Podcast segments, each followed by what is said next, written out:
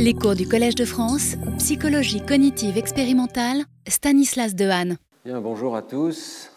Euh, nous allons donc euh, parler aujourd'hui de l'impact du langage sur l'apprentissage chez le jeune enfant. Et euh, nous allons passer finalement à un chapitre beaucoup plus fondamental peut-être que les autres. Dans les chapitres précédents, j'avais parlé de l'impact de la langue, c'est-à-dire d'une langue particulière, du fait que le russe, par exemple, possède deux termes pour dire bleu, alors que nous n'en avons qu'un seul, euh, sur la perception, et on avait parlé aussi de l'impact de la langue sur les concepts. Mais euh, on avait vu que ces variations interlangues sont assez minimes, euh, qu'elles surviennent dans un contexte où il y a quand même une très grande universalité, par exemple des frontières possibles entre les couleurs et des noyaux des couleurs, et même chose pour les concepts. On avait vu qu'il y avait en fait la sélection parmi tous les concepts que l'on peut nommer d'un certain nombre qui sont choisis dans une langue donnée et que ça affecte minimalement la perception et les concepts. Mais aujourd'hui, on va parler d'autre chose qui est l'impact du langage et non pas de la langue, c'est-à-dire le fait que parce qu'on apprend à parler, on acquiert plus ou moins rapidement euh, des concepts sur le monde extérieur. Quel impact ça a sur l'apprentissage de l'enfant? Il y a évidemment des apprentissages non verbaux qui surviennent dans les premières années de la vie, mais il y a aussi des apprentissages verbaux. Est-ce que l'un interagit avec l'autre? Quel est l'impact de l'un sur l'autre?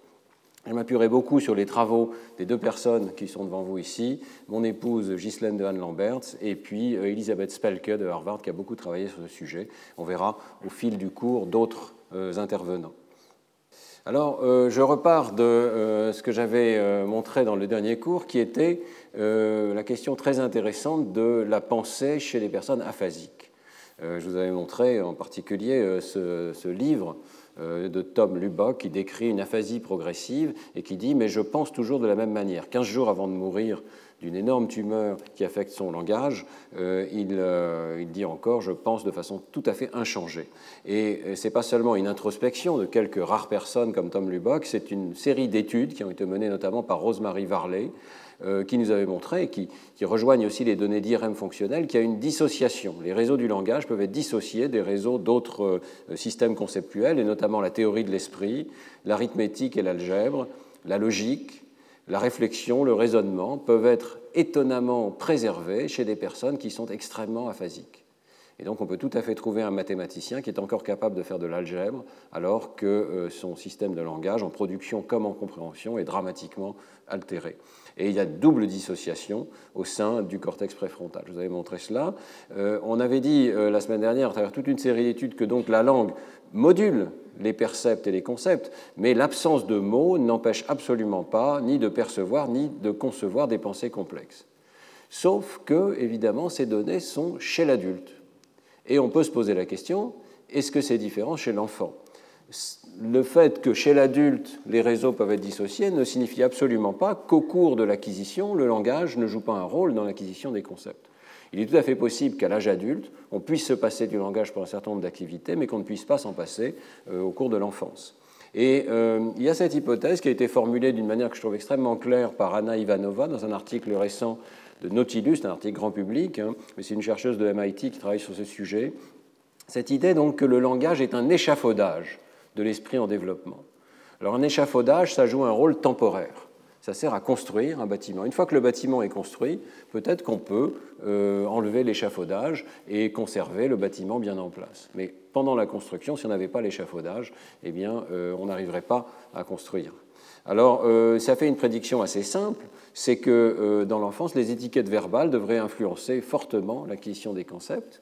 Et l'absence de langage, l'absence totale de langage, peut-être par exemple chez des personnes qui en seraient privées parce qu'elles sont sourdes et qu'elles n'ont pas accès à une langue structurée, comme la langue des signes par exemple, eh bien l'absence de langage devrait conduire à de très importants déficits cognitifs. Alors c'est ce qu'on va voir aujourd'hui, euh, et en fait on va considérer plusieurs hypothèses sur le rôle du langage le développement. Je vous mets cette image d'un corail ici euh, comme une métaphore de la construction de l'esprit. Votre esprit d'adulte est comme un immense corail qui s'est développé de façon extrêmement ramifiée dans tous les domaines du savoir. Vous avez multiplié les concepts, vous avez subdivisé euh, les concepts de façon à raffiner votre savoir. Vous avez construit des concepts très élaborés sur la base de concepts plus simples. Toute cette construction, comment est-elle influencée par le langage? La première hypothèse que l'on considérera, c'est que le langage facilite l'acquisition de concepts élémentaires.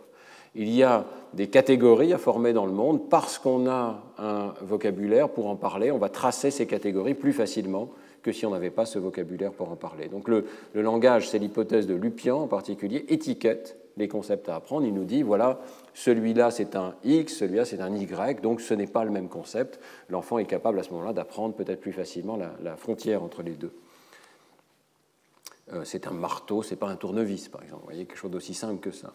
Euh, et puis, deuxièmement, le langage peut, sans nécessairement étiqueter directement les concepts, il peut attirer l'attention sur des propriétés intéressantes. Par exemple, la couleur ou la forme. On va voir que les, les jeunes enfants, les bébés même, sont très attentifs à la forme des objets lorsqu'ils entendent un nom. C'est l'hypothèse de Sandy Waxman en particulier. Puis il y a un deuxième ensemble d'hypothèses qui est beaucoup plus vaste, qui a été développé en particulier par Elisabeth Spelke, qui dit que le langage joue un rôle encore beaucoup plus important que ça. Ce n'est pas seulement une aide pour catégoriser, pour attirer l'attention, c'est une sorte de colle, un système central qui permet d'assembler les concepts entre eux. Euh, on a des systèmes modulaires, dans l'enfance on hérite de notre évolution toute une série de systèmes modulaires pour le nombre, l'objet, la couleur, etc. Et c'est le langage qui nous permet de les rassembler pour former des concepts composites. Donc euh, à chaque fois qu'il y a un concept composite, il y aurait un rôle fondamental du langage pour rassembler ces éléments. Et il y a encore deux sous-hypothèses à l'intérieur de celle-ci. L'hypothèse d'Elisabeth Spelke, au moins au départ, euh, c'était très clairement que nous ne pourrions pas, en l'absence de langage, formuler de tels concepts. Donc, euh, je ne sais pas, prenons un concept comme célibataire, c'est-à-dire une personne qui n'est pas mariée, n'est-ce pas? C'est un concept composite, une petite formule logique et marié lui-même pour être décomposé de la même manière, eh bien, nous ne pourrions pas, en l'absence de langage, penser un tel concept. C'est l'idée d'Elisabeth Spelke. Pour assembler ces morceaux, il faut le langage. La colle qui permet de les assembler, c'est le langage. Euh, personnellement, euh, je penche plutôt pour une autre thèse qui est qu'il y a un langage de l'esprit. Ce langage n'est pas le langage de la communication, c'est un langage beaucoup plus profond. Et euh, nous aurions beaucoup plus de mal à découvrir les combinaisons de ce langage de l'esprit si nous n'en parlions pas. C'est en parlant avec les autres qu'on trouve les bonnes combinaisons. Mais ça ne veut pas dire qu'on pourrait jamais formuler ces combinaisons en l'absence de langage. Le langage de l'esprit est indépendant du langage de la communication, donc nous pouvons faire des découvertes combinatoires dans ce langage de l'esprit. On avait vu dans un des tout premiers cours le, cas de la géométrie, où le concept de carré ou de rectangle, c'est un assemblage qui dit c'est un quadrilatère, c'est une forme à quatre côtés qui a quatre angles droits et deux côtés parallèles entre eux. Eh bien, une formule de ce type-là, elle peut être formulée dans un langage de l'esprit indépendant du langage parlé, mais évidemment, si on a le langage parlé, ça va nous aider à nous focaliser, à rassembler ces éléments temporairement, comme un échafaudage vraiment, et ensuite, une fois que ce concept est construit, il échappe totalement à la sphère linguistique. Alors voilà un petit peu l'espace des hypothèses, mais on voit que dans toutes ces hypothèses, le langage devrait aider fortement l'enfant à se développer. Alors c'est ce qu'on va euh, examiner maintenant. Donc je vous présente cette première expérience de Lupian et collaborateurs qui euh, pose cette question. Est-ce que le langage, c'est vraiment juste pour parler? Vous voyez le titre de l'article. Le langage n'est pas juste pour parler. Des étiquettes, même redondantes, peuvent faciliter l'apprentissage de nouvelles catégories. C'est assez étonnant de voir qu'on est en 2007 et que c'est qu'en 2007 que démarre, euh, grosso modo, hein, il y a eu d'autres recherches un tout petit peu avant, mais cette lignée de recherche qui dit le langage, c'est aussi pour apprendre, c'est essentiel pour apprendre. Alors l'expérience est extrêmement simple, presque trop simple. On donne euh, aux adultes ici une tâche de catégorisation donc on leur montre euh, des objets qui sont assez étranges, on leur dit que ce sont des aliens. Le but c'est de les, projeter dans un monde complètement nouveau, hein, qu'ils ne connaissent pas. Et euh, ils doivent décider s'ils vont approcher ou reculer de cet alien dans une sorte de mini-jeu vidéo. On aurait aussi bien pu faire une décision binaire, cliquer à gauche, cliquer à droite, mais ils mettent ça dans une sorte de scénario. Donc vous devez décider si vous devez approcher ou éviter ces aliens. Et euh, au passage, vous devez donc essayer de comprendre qu'est-ce qui fait la différence. Alors, la tâche est simplement d'apprentissage par renforcement. Donc, on, les laisse prendre une décision. Ils, apprennent par essai et erreur. Après chaque essai, on leur donne un renforcement positif ou négatif euh, pour savoir s'il y a des ou pas d'approcher ou de s'éloigner. Et puis, dans euh, l'un des groupes de sujets, on donne une information supplémentaire. Après le feedback, à la moitié des sujets, on donne une étiquette verbale elle est totalement redondante. Elle dit exactement la même chose que le feedback non verbal qu'ils reçoivent déjà.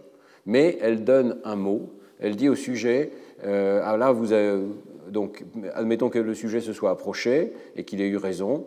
Oui, on lui dit, oui, c'était un libiche. Et puis, quand c'est cet alien-là qui a été présenté, on lui dit c'était un Gracious.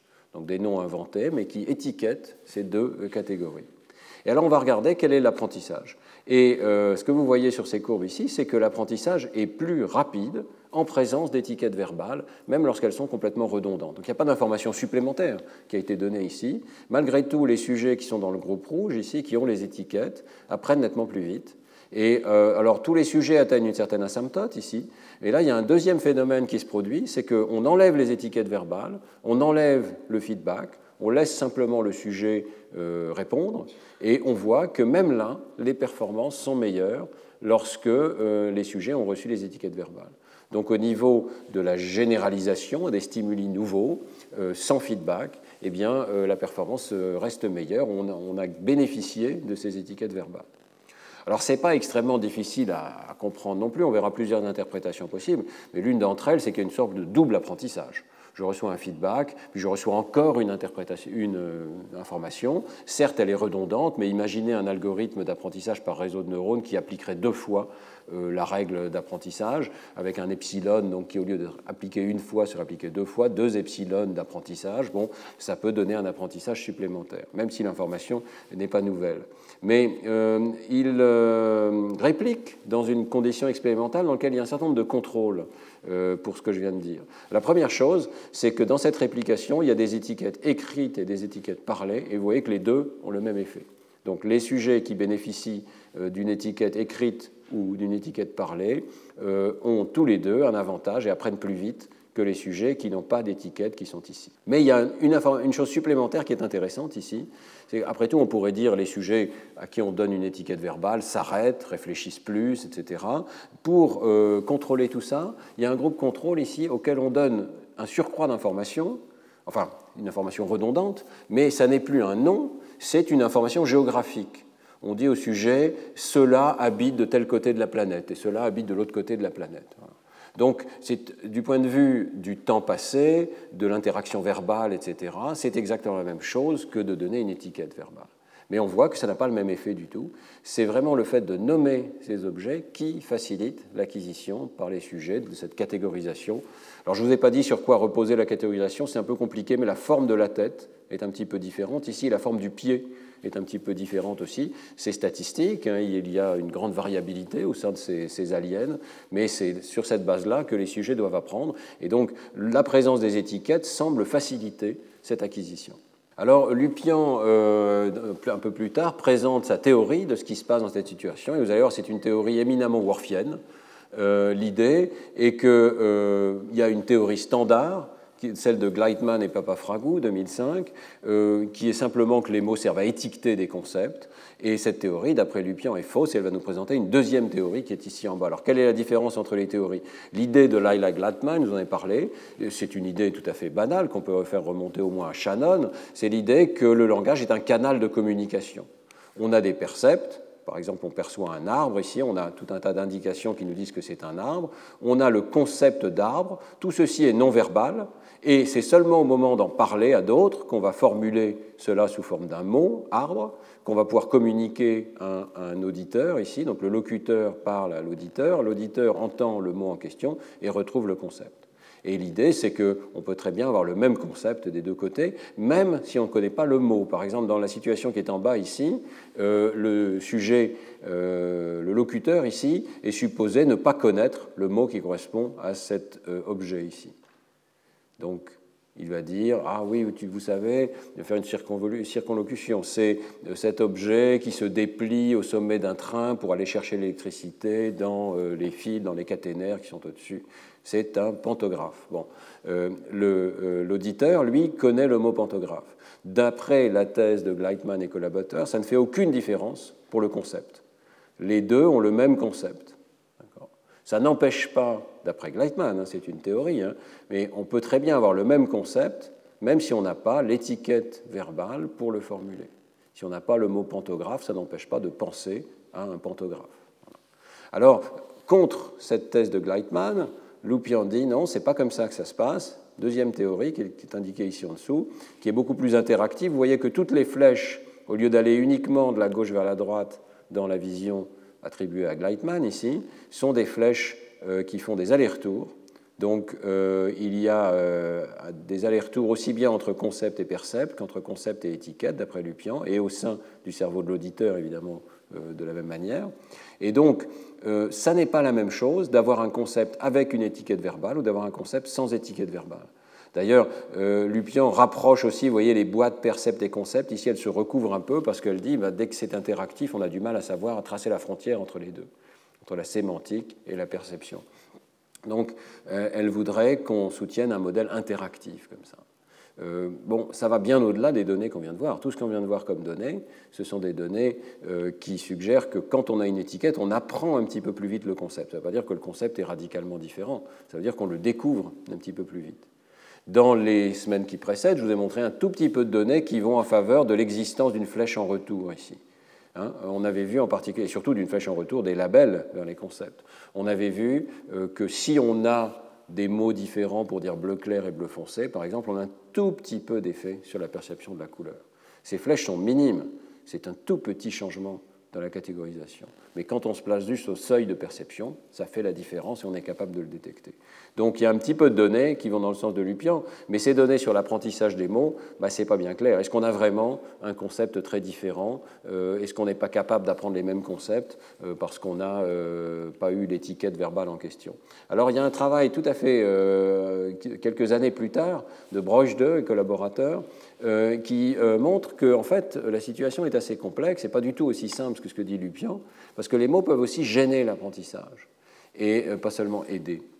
Et euh, il commence par dire, bah, d'après la théorie de Lupian, à chaque fois qu'on a une étiquette, cette étiquette devrait aider l'apprentissage. L'étiquette, l'existence de deux étiquettes contrastives, comme les Libisch et les Grecius, deux étiquettes contrastives, ça trace une frontière, ça devrait nous aider à apprendre cette frontière. Est-ce que c'est toujours le cas? Il y a une deuxième hypothèse pour laquelle ça ne serait pas forcément le cas. Et la deuxième hypothèse, qui explique tout autant les données de Lupian de départ, c'est que lorsqu'on a un nom, eh bien, on prête attention à un certain nombre de caractéristiques au détriment d'autres. Et en fait, quand on a un nom, on prête attention à la forme des objets, parce que les noms se réfèrent très souvent à la forme des objets beaucoup plus qu'à leur texture ou à leur couleur. Euh, je vous montrerai ça dans un instant, mais pensez à un marteau, peu importe sa couleur, peu importe dans une certaine mesure sa taille, euh, ce qui compte, c'est euh, la forme particulière et la fonction particulière qu'il a. Euh, alors, comment tester cette théorie alternative? Bah, L'idée, c'est qu'il y a un biais attentionnel. Si ce biais attentionnel concorde avec ce qu'on doit apprendre, ça va faciliter, mais si ça va à l'inverse de ce qu'on doit apprendre, eh bien ça va inhiber et ralentir l'acquisition des concepts. Alors pour tester cette idée, eh bien, euh, ils présentent à nouveau des aliens, ici, ils reprennent les mêmes aliens, mais dans une condition, il faut les catégoriser en fonction de leur forme. Alors c'est dur à voir, mais vous voyez que la forme de la tête n'est pas tout à fait la même, la forme du pied non plus. Et puis euh, dans l'autre condition, il faut les catégoriser en fonction de la texture. Alors j'ai repris les images de l'article, on ne voit pas vraiment hein, la différence de texture, mais imaginez qu'au niveau fin ici, ce n'est pas la même texture pour les objets d'en haut et pour les objets d'en bas. Et euh, le résultat est assez clair. Si on applique les mots Libisch et Grecius pour les formes, eh bien, les sujets apprennent un petit peu plus vite lorsqu'ils ont les mots que lorsqu'ils n'ont pas les mots. L'effet n'est pas énorme, enfin ça réplique quand même ce qu'avait trouvé Lupian. Mais surtout, il y a une différence dans le sens inverse. Avoir les mots ralentit, interfère avec l'apprentissage des textures. Donc ça n'est pas tout bénéfice d'avoir des mots. C'est plutôt un effet de biais qu'un effet de surcroît de catégorisation. Alors euh, là, dans l'expérience 1, il y a une grosse différence de difficulté. Ils n'ont pas bien euh, équilibré les différences de forme et les différences de texture. Ce problème est corrigé dans l'expérience 2 de cet article. Donc ici, vous voyez qu'il y a des différences de forme entre la catégorie verticale ici et la deuxième. Et puis il y a des différences euh, horizontales ici, qui sont cette fois-ci des différences de luminance, de luminosité. Donc ceux-ci sont sombres et ceux-ci sont lumineux. D'accord?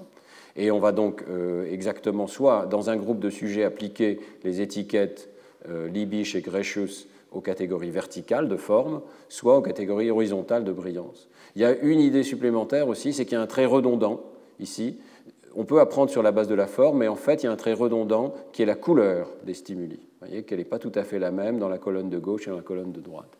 Et l'idée, c'est de tester si, bien qu'il y ait un trait redondant de couleur, les sujets font attention à la forme, en fait. Et c'est exactement ce qu'ils trouvent. Donc d'abord, ils répliquent, et cette fois-ci, vous voyez que la difficulté est bien équilibrée entre les deux conditions, ils répliquent le fait que quand on vous donne un nom, vous pensez à la forme. Et vous allez plus vite si l'apprentissage repose sur la forme. Mais quand on vous donne un nom, vous ne pensez pas à la luminosité des stimuli, à la luminance des stimuli, et ça vous empêche, ça vous ralentit dans l'apprentissage de cette distinction-là. Donc ce n'est pas tout bénéfice d'avoir des noms. C'est bien d'avoir des noms quand ils réfèrent à quelque chose, euh, une propriété de forme des objets. Et lorsqu'on demande au sujet, il rapporte effectivement prêter plus attention à la forme en présence du mot. Les colonnes ici indiquent ce que les sujets ont rapporté, est-ce que j'ai fait attention à la forme, à la forme plus d'autres paramètres, ou bien à la couleur par exemple, ou bien à la brillance. Vous voyez que euh, les sujets ne font attention à la couleur que euh, ils font attention aux formes et aux couleurs lorsqu'ils ont des mots, mais ils font beaucoup plus attention à la forme quand ils ont le mot que quand ils n'ont pas le mot. Et même chose, y compris lorsqu'ils doivent apprendre la, différence de luminance. Ils continuent de faire attention à la forme. C'est peut-être justement parce qu'ils font trop attention à la forme qu'ils n'arrivent pas à apprendre la différence de luminance. Donc euh, c'est une assez forte réfutation, je dirais, de l'idée initiale de Lupian. Euh, ça fait l'objet d'un modèle par Ivanova qui, est euh, pour l'instant sous forme de préprint, tout ça est très récent, mais ça me ramène au cours sur l'apprentissage bayésien que j'avais donné il y a quelques années. On peut modéliser tous ces résultats sous la forme d'un modèle bayésien hiérarchique dans lequel la présence d'un mot comme un nom ne se contente pas d'étiqueter, mais en fait elle donne un biais beaucoup plus général sur la forme elle-même. Et euh, le réseau bayésien ici développe un a priori selon lequel il est probable qu'il y ait une différence de forme entre les stimuli qu'on doit apprendre et pas de différence sur les autres paramètres comme la couleur ou la luminance par exemple.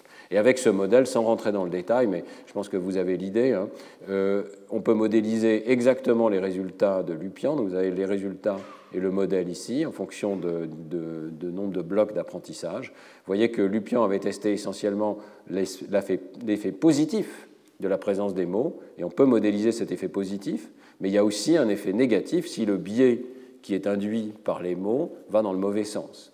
Et même chose pour les résultats de Broch 2, ici, on peut à nouveau les répliquer dans, le modèle. Donc euh, l'idée, c'est qu'il y a un biais particulier. Euh, je reviens à des diapositives que j'avais montrées il y a sept ans dans le cours sur le bébé bayésien et le cerveau bayésien.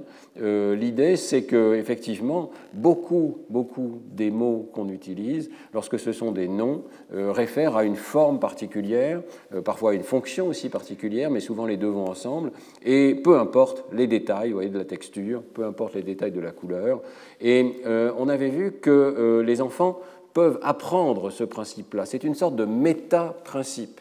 Et il faut concevoir que l'apprentissage du vocabulaire, ça n'est pas juste apprendre des mots, les uns à côté des autres, comme un dictionnaire, c'est apprendre beaucoup plus, c'est apprendre des méta-principes sur l'organisation de la langue.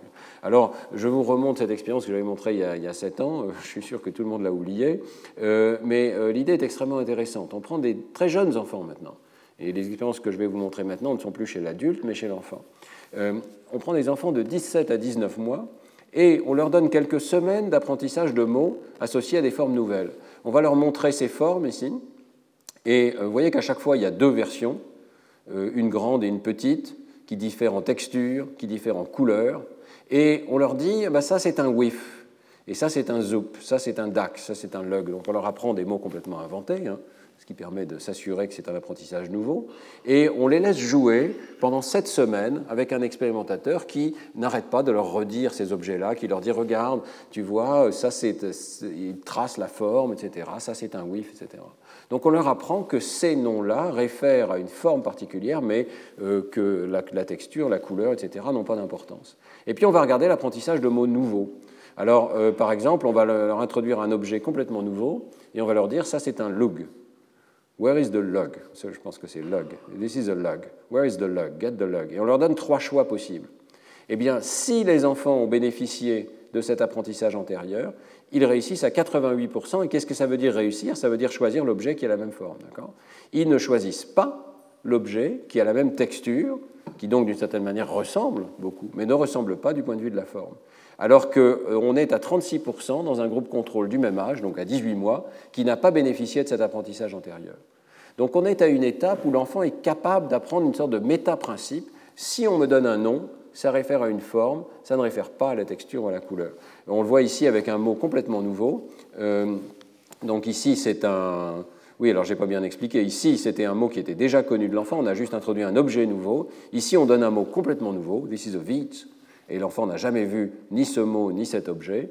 Il apprend ça en un instant, ce qu'on appelle fast mapping, c'est-à-dire qu'on est vraiment capable d'apprendre à étiqueter les objets de façon très très rapide, et on le fait sur la base de la forme. Si on demande à l'enfant de choisir parmi trois autres objets, il y a 70% de réussite ici. Donc il y a un méta-principe qui est mis en place chez l'enfant, et euh, ce qui est tout à fait fascinant, c'est que dans l'expérience de Smith et collaborateurs, la Linda Smith, on continue euh, l'apprentissage ensuite, on regarde quel est le vocabulaire que l'enfant est capable d'apprendre, et lorsqu'on revient quelques mois après, eh bien, les enfants qui ont été entraînés avec euh, ces quatre pseudomots apprennent plus de noms d'objets que les autres. Leur vocabulaire augmente plus vite que les autres. Alors, ce n'est pas des données hyper fortes, hein, vous voyez que les barres d'erreur sont ce qu'elles sont, hein, mais ça a l'air de suggérer qu'il y a une sorte de méta-principe. Les enfants sont capables de restreindre l'espace des hypothèses, parce qu'un mot, ça peut référer à toutes sortes de choses, hein, mais ils sont capables de restreindre l'espace des hypothèses pour dire si c'est un nom, c'est probablement la forme des objets qui compte. Et ils l'utilisent pour apprendre plus vite, et ce principe lui-même fait l'objet d'un apprentissage, peut être facilité par les interactions qu'on a avec l'enfant. Donc apprendre à étiqueter des concepts, ça n'aide pas seulement à apprendre ces concepts-là, ça aide à apprendre les concepts suivants et les mots suivants parce qu'on a appris une sorte de méta-principe, une règle de haut niveau euh, qui peut être modélisée dans un réseau bayésien hiérarchique. Alors, euh, on va rentrer maintenant dans des expériences euh, qui vont progressivement des enfants de plus en plus jeunes. 18 mois, sans doute, vous n'êtes pas surpris de savoir qu'à 18 mois, les enfants commencent à apprendre beaucoup de mots et peut-être apprennent ces sortes de principes de très haut niveau. Mais ce qui est remarquable dans les travaux de Sandy Waxman, c'est que progressivement, elle est allée vers des enfants de plus en plus jeunes et a montré qu'en fait, même chez les bébés, au moment où ils ne sont pas en train de produire des mots, mais ils sont en train d'acquérir du vocabulaire en compréhension, eh bien en fait, il y a déjà un effet très important de, euh, des étiquettes verbales sur la catégorisation chez le bébé. Alors, on va mener toute une série d'expériences. Au départ, euh, progressivement, je vous ai dit, l'âge devient de plus en plus jeune. Là, au départ, ce sont des expériences sur des bébés de 6 à 12 mois. On va voir que ça peut être encore plus jeune. Et elle regarde qu'est-ce qui se passe lorsqu'on familiarise l'enfant à une catégorie et qu'ensuite on leur présente deux nouveaux items, un qui appartient à l'ancienne catégorie, ici ce sont des catégories d'animaux, vous voyez, et un qui n'appartient pas à l'ancienne catégorie. Donc l'idée, c'est que si vous êtes familiarisé à voir systématiquement des animaux, même si leur couleur change, c'est toujours des animaux, des animaux, des animaux, si l'enfant connaît la catégorie animale, eh bien, il devrait regarder peu l'ancien objet, enfin l'objet plutôt qui appartient à l'ancienne catégorie, c'est un objet nouveau, mais la catégorie est ancienne, l'enfant est blasé, par contre, l'enfant devrait regarder plus longtemps et avec surprise peut-être euh, l'objet qui est nouveau, qui appartient à une catégorie qui n'a pas été présentée auparavant. C'est une manière de tester si l'enfant connaît la catégorie animale ici. Et bien sûr, il y a un autre groupe d'enfants qui est habitué à la catégorie euh, des euh, fruits et légumes, et on va voir si à ce moment-là tout s'inverse au moment du test. Donc tout, est toujours bien équilibré hein, dans ces expériences. Alors, par défaut, les enfants ne le font pas à cet âge-là. Ils ont choisi des objets qui sont juste assez difficiles. Mais on va introduire une condition où on introduit une étiquette verbale. Et euh, donc typiquement un pseudomot comme Thomas ici. Et donc à chaque essai, à chaque fois qu'on présente l'un de ces objets, on va dire à l'enfant Look, this is a Thomas. Where is the Thomas etc. Et on va continuer de le répéter de façon systématique. Et puis on présente les objets de test. Et là, oui, l'enfant s'oriente et regarde plus longtemps l'objet qui est surprenant par rapport à l'objet qui appartient à l'ancienne catégorie. On a toutes sortes de conditions de contrôle dans les expériences de Sandy Waxman qui montrent que c'est vraiment l'étiquette verbale qui compte. Hein. Donc par exemple, si vous ne donnez pas de mots, de nom, mais vous dites tout le reste, vous dites Look at this, oh, watch this, this is so nice, mais vous dites jamais c'est un Thomas, vous n'étiquetez pas l'objet, il n'y a pas de catégorisation. Si vous changez de mot à chaque fois, Look, this is a Thomas, this is a Blackett, this is a Gracious. Donc vous changez de mot à chaque fois, vous ne donnez pas cette information sur le fait que tous ces objets appartiennent à la même catégorie, pas d'apprentissage. Et puis si vous donnez une mélodie, donc vous donnez quelque chose qui est identique à chaque fois, mais ça n'est pas un mot du langage qu'utilise l'enfant, eh bien là encore, il n'y a pas de catégorisation. Vous voyez que c'est quand même très intéressant. Hein. C'est l'interaction linguistique, mais avec un adulte qui utilise une étiquette bien particulière, qui permet à l'enfant de catégoriser dans cette situation. Alors on peut regarder une autre expérience qui est un petit peu similaire. Il y en a toute une série. Hein. Sandy Waxman a vraiment fait une série d'expériences extrêmement riches sur ce sujet. Et euh, ici, vous voyez, on passe chez les enfants de 3 à 4 mois. C'est extraordinairement jeune. Peut-être euh, c'est une idée nouvelle, on apprend déjà énormément de mots et de catégories à cet âge-là, 3 ou 4 mois. Alors euh, ici, donc, euh, il s'agit de dinosaures. Euh, Sandy Waxman a modifié progressivement ces stimuli de manière à rendre la tâche vraiment juste assez difficile. Je pense que ce sont des expériences qui sont assez subtiles parce qu'il y a eu toute une sélection des stimuli pour que ça ne soit pas évident. Donc tous ces stimuli appartiennent à la même catégorie parce que voilà, ils ont une certaine forme du corps, etc.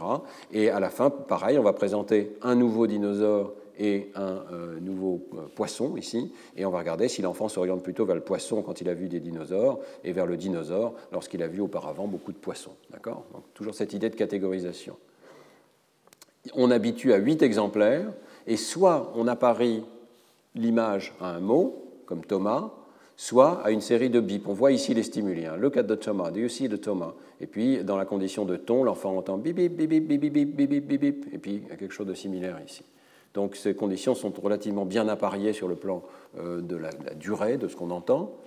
Et euh, on ne voit aucune préférence pour euh, les deux objets du bas ici dans la condition bip, mais une très nette préférence dans la condition mot. Alors il y a un phénomène dont je vous ai déjà parlé, qui est souvent vu chez le petit enfant, c'est une inversion de la préférence. Ça, c'est intéressant. Chez les enfants plus âgés, ici vers 4 mois, c'est ce que je vous ai dit, hein, l'enfant préfère regarder l'objet nouveau mais euh, chez euh, les plus jeunes, l'enfant préfère regarder l'objet ancien. Euh, c'est quelque chose qui correspond, peut correspondre en tout cas à une stratégie bayésienne. Quand je n'ai pas encore bien appris, je préfère regarder ce qui va me permettre d'acquérir plus d'informations. Donc je préfère regarder l'objet qui appartient à la catégorie ancienne. Je suis encore en train d'apprendre. Si par contre j'ai confiance dans mon apprentissage, il vaut mieux que je m'oriente vers l'objet nouveau. C'est celui qui est surprenant, c'est celui qui me permet d'apprendre plus. Donc il y aurait un changement de stratégie entre 3 mois et 4 mois. Mais il faut dire que pour la logique de cette expérience, la seule chose qui compte, c'est qu'il y a un changement en fonction du fait qu'on entend un mot ou qu'on entend des bips. Et vous voyez qu'ici, c'est assez radical. Les enfants ont une préférence lorsqu'ils ont des mots et ils n'ont pas de préférence lorsqu'ils entendent des bips. Et euh, cette préférence s'inverse, mais dans aucun des cas, il y a une préférence lorsque les enfants ont juste entendu des bips. C'est le fait d'entendre les mots qui induit cette préférence et donc qui suggère que les enfants ont acquis la catégorie en question. Alors, euh, il y a une phrase très importante dans cet article, parce qu'elle euh, parle sur, la théorie, hein. c'est nous ne prétendons pas que la catégorisation des objets dépend entièrement de la présentation des mots. Donc ils ne sont pas worfiens, ils ne sont pas en train de dire s'il n'y avait pas eu de mots, l'enfant n'aurait rien appris. Bien sûr que non.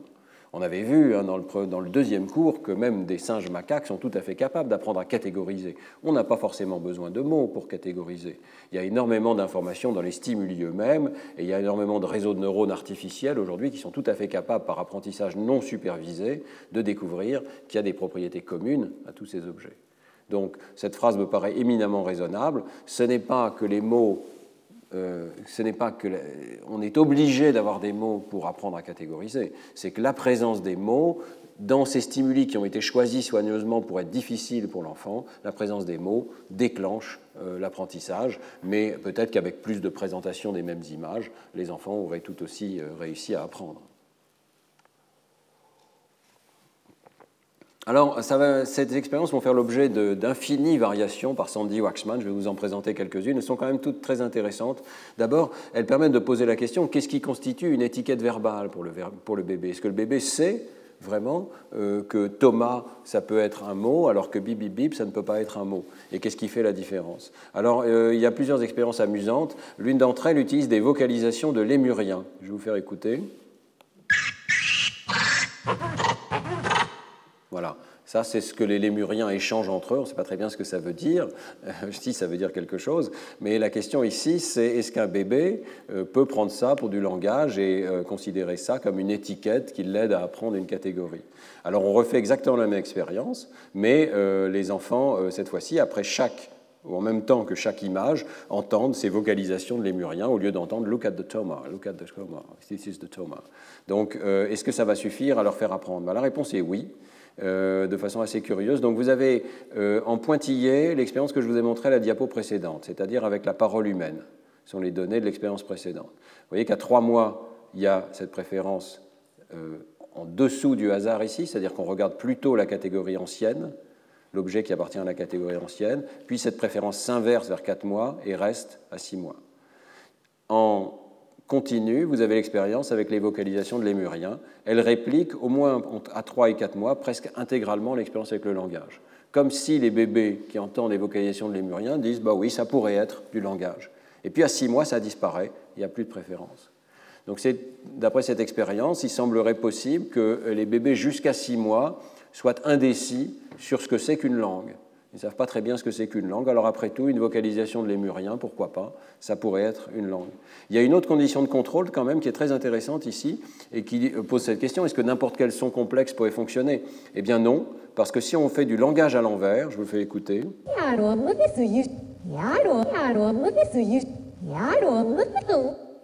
Vous voyez, il y a de la prosodie, il y a des choses qui ressemblent vaguement à des voyelles, mais en même temps, c'est un son totalement impossible. Ça ne peut pas être produit par un, tract vocal, ça ne peut pas être produit par un appareil vocal, ni de lémurien, ni, ni d'être humain. Et bien là, de façon assez étonnante, les bébés ni de 3 mois, ni de 4 mois euh, n'ont de préférence euh, pour les catégories, ils n'apprennent pas la catégorie. Autrement dit, ils sont capables de rejeter le langage passé à l'envers, alors qu'ils acceptent encore pendant quelques mois euh, les vocalisations de lémurien comme un langage possible. Euh, ça peut paraître surprenant, mais c'est quand même compatible avec un certain nombre de données. Bon, ce serait sûrement bien que cette expérience soit répliquée, hein. Euh, disons-le franchement, parce que vous voyez que ce sont quand même des effets qui sont assez faibles. Et c'est toujours difficile hein, de faire des expériences de ce type chez les tout petits enfants. Vous imaginez la difficulté d'amener les enfants au laboratoire et d'obtenir des données stables de regard, etc., chez les petits enfants. Ce sont des expériences très difficiles. Mais la raison pour laquelle je crois à cette expérience, c'est qu'on a d'autres données euh, qui montrent qu'effectivement, très tôt, et en tout cas certainement vers deux mois, mais sans doute bien avant, euh, les enfants font la différence entre langage à l'endroit et langage à l'envers. Le langage à l'envers, c'est quelque chose qui n'est pas biologique, quelque chose qui n'est pas possible. Il y, a des, transitions qui ne sont simplement pas possibles euh, d'être produites par un appareil physique et donc les enfants ont l'air de l'écarter très vite. Il y a une sorte de filtre précoce. Et on l'a vu par exemple dans nos expériences euh, nous-mêmes à Neurospin. Euh, il y a des différences d'activation cérébrale qui sont déjà là chez le bébé de deux mois lorsqu'il entend de la parole à l'endroit ou de la parole à l'envers. Donc c'est vraiment un stimulus qui est souvent utilisé comme contrôle et on sait que les bébés le rejettent très précocement. Les euh, stimuli lémuriens, ici, c'est quelque chose d'assez nouveau à cette expérience. Vous voyez, est assez récente. Bon, il faudra peut-être confirmer si les enfants prennent ça euh, vraiment systématiquement pour le langage. Mais donc l'idée, c'est qu'il y a une sorte de patron linguistique qui se raffine progressivement. Et euh, par contre, les bébés peuvent apprendre qu'il y a d'autres langues. Alors ça, c'est tout aussi intéressant. Euh, les enfants de 6 mois sont encore assez flexibles et ils disent, bah oui, après tout, on pourrait parler autrement. Alors, euh, dans cette expérience, c'est assez intéressant. On présente des adultes ici, et pendant, je ne sais plus combien de temps, mais euh, il y a une vidéo dans laquelle on montre des adultes qui échangent des informations, visiblement, ils sont en train de se parler. Il y en a une qui parle anglais, et puis l'autre, elle parle en bip-bip. Elle fait bip bip bip bip bip bip bip bip comme ça, de façon assez passionnée, et on voit bien que c'est une situation de communication. Puis il y a une condition de contrôle dans laquelle on entend exactement les mêmes choses, mais visiblement les personnes ne sont pas en train d'échanger. Ça vient d'un haut-parleur, hein, c'est simplement découplé de l'activité des acteurs qui sont en train de faire je ne sais pas quoi avec des récipients ici.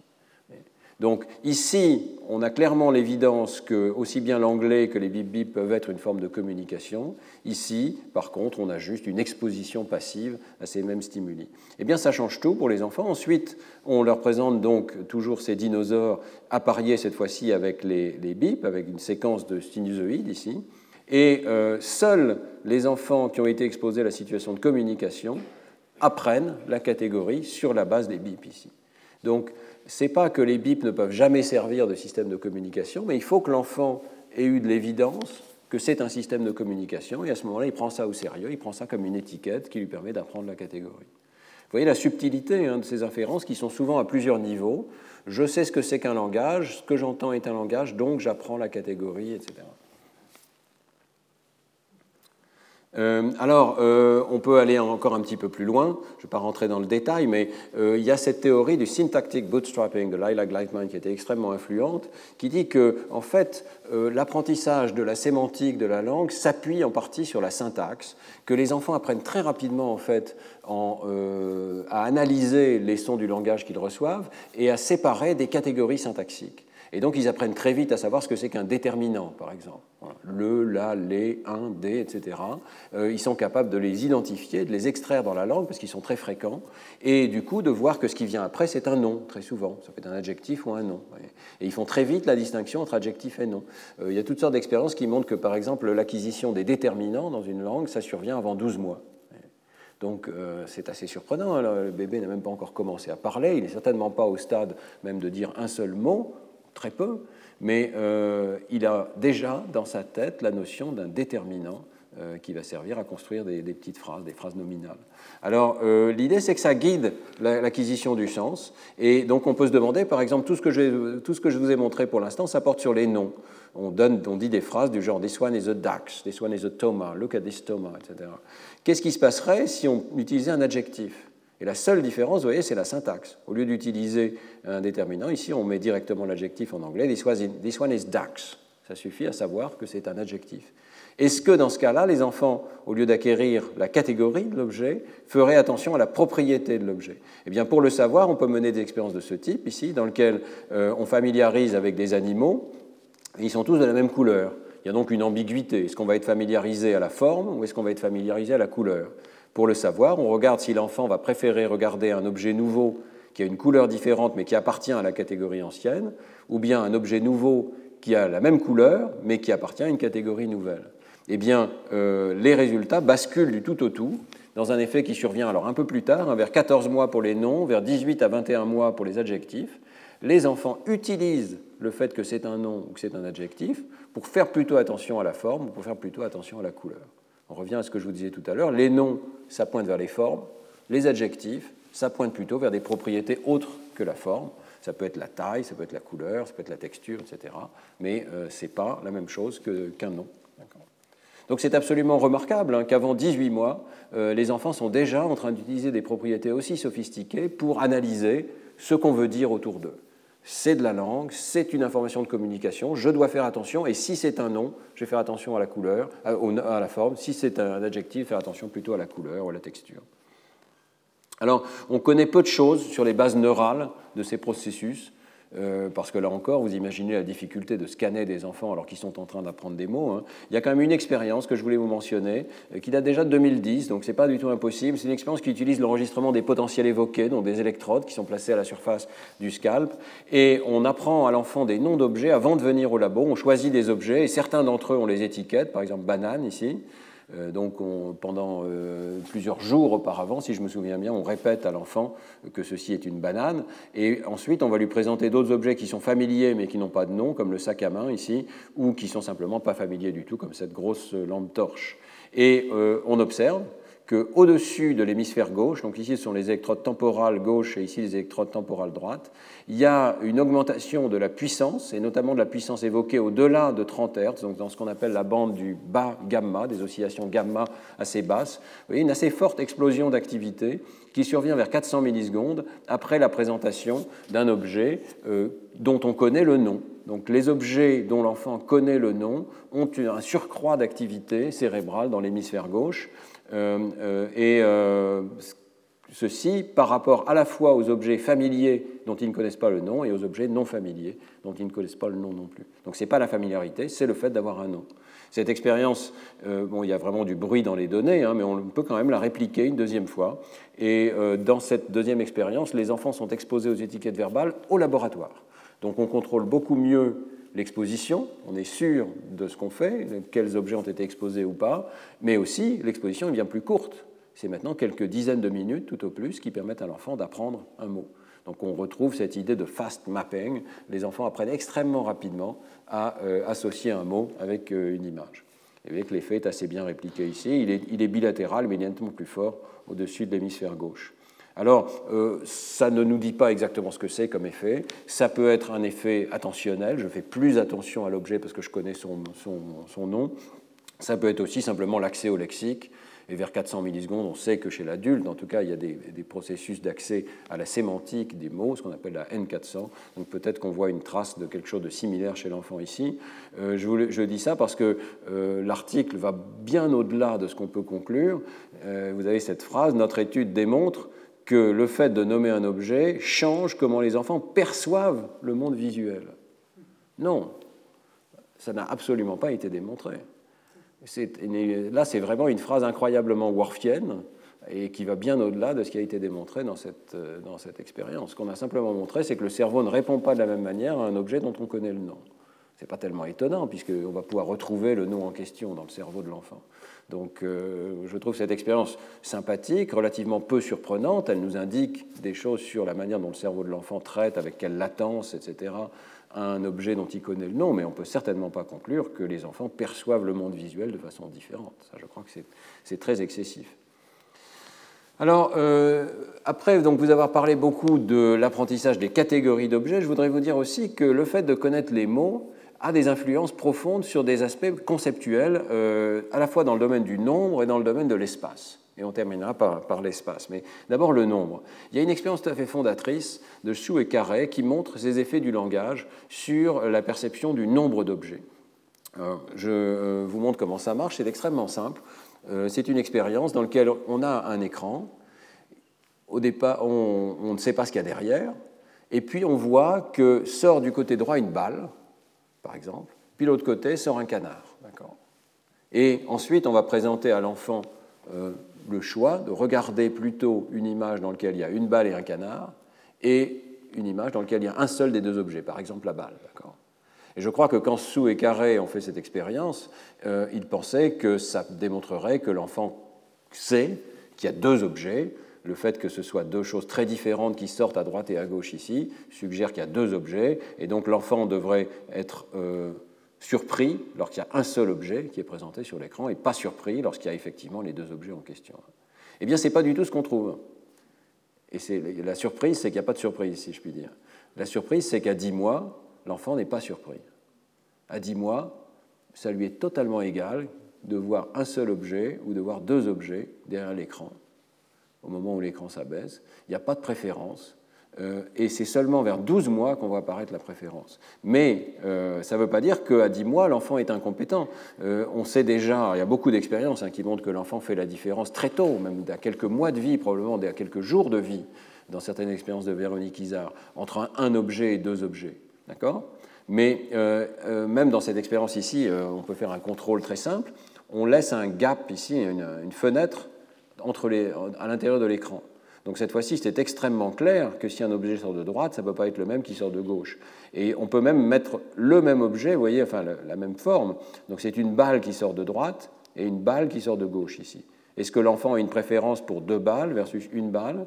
Eh bien, euh, oui, euh, il préfère très nettement voir deux balles dans cette situation-là, et on peut faire un contrôle du contrôle. Si maintenant il y a un seul écran et donc, il est tout à fait possible que ce soit la même balle qui sorte à droite ou à gauche. À ce moment-là, l'enfant préfère une balle et est surpris de voir deux balles. Donc, euh, ce type d'expérience montre clairement que l'enfant maîtrise les nombres. Il n'a pas de problème avec les nombres. Mais alors, pourquoi est-ce qu'il a un problème ici? Il a un problème parce qu'il n'arrive pas à utiliser le fait qu'il y ait deux objets différents pour dire que ça doit être deux. Il croit que c'est un. Il n'a pas cette idée qu'il euh, y a deux catégories d'objets suffisamment différentes pour conclure que ce n'est pas le même objet. Donc l'enfant est capable d'utiliser la trajectoire spatio-temporelle pour prédire s'il doit s'attendre à un ou deux objets, mais il n'arrive pas à utiliser l'identité des objets. Et alors vous voyez que le comportement change très nettement à 12 mois ici. Euh, ici, ce sont les bébés de 10 mois. Donc euh, si on leur montre simplement deux objets ou un seul, ils regardent un peu plus longtemps quand il y a deux objets, mais ça ne change absolument pas au moment du test quand c'est précédé de cette image-là. Par contre, chez le bébé de 12 mois, c'est complètement différent. Vous voyez qu'il y a toujours cette préférence pour deux objets dans l'absolu. Deux objets, c'est plus intéressant qu'un seul, mais cette préférence change du tout au tout, et c'est un objet qui devient la chose la plus intéressante lorsque on a de l'évidence qu'il y a deux objets derrière l'écran, parce qu'on en voit un sortir à droite et l'autre sortir à gauche. Donc euh, cette expérience indique euh, qu'il y a quelque chose qui se passe entre 10 et 12 mois qui permet à l'enfant soudain d'utiliser l'identité des objets pour dire combien il y en a. D'accord? Alors, qu'est-ce qui détermine ce changement? À 10 mois, l'enfant ne sait pas s'il y a un ou deux objets. À 12 mois, il sait qu'il y a deux objets. Eh bien, euh, d'après les travaux de Fei Shu, c'est la connaissance des mots qui aide en tout cas considérablement. Donc, euh, si les enfants connaissent les mots canard et ballon, ça prédit s'ils vont réussir à échouer. Si on a une étiquette pour les mots en question, ça les aide. Et à 9 mois, on peut les exposer à des mots et ça va changer complètement le comportement. Donc ça devient une expérience causale plutôt qu'une simple corrélation avec le vocabulaire des enfants. Hein. Donc si en même temps que je fais cette expérience, je dis regarde un canard quand le canard sort à gauche et regarde un ballon quand le ballon sort à droite, l'enfant s'attend à voir deux objets. Si je lui dis regarde un jouet et regarde un jouet, il s'attend à voir un seul objet. Donc c'est vraiment le fait d'étiqueter, un peu comme l'expérience des tomates tout à l'heure, le fait d'étiqueter les objets euh, qui euh, permet euh, de, faire cette distinction. Et que les, expériences vraiment sont assez radicales. Hein. Donc dans la condition à un seul mot, la préférence des enfants ne change pas. Ils préfèrent toujours voir deux objets comme dans la, ligne de base ici. Mais cette préférence ne change que lorsqu'on donne deux étiquettes bien différentes, canard et ballon. On peut donner euh, des conditions de contrôle ici, euh, donc à nouveau, et s'il y a simplement des bips et des boops qui ne sont pas des stimuli linguistiques à cet âge-là, euh, l'enfant s'attend toujours à avoir un seul objet. Si on lui donne des pseudomots, par contre, des mots qu'il ne connaît pas, comme il connaît de toute façon très peu de mots à cet âge-là, il les prend au sérieux et il s'attend à avoir deux objets. si on lui donne par contre des sons non linguistiques complexes, comme un klaxon et une mélodie, à la place du mot, eh bien, il ne les prend pas comme des mots, il ne les prend pas comme des étiquettes et il s'attend toujours à avoir un seul objet.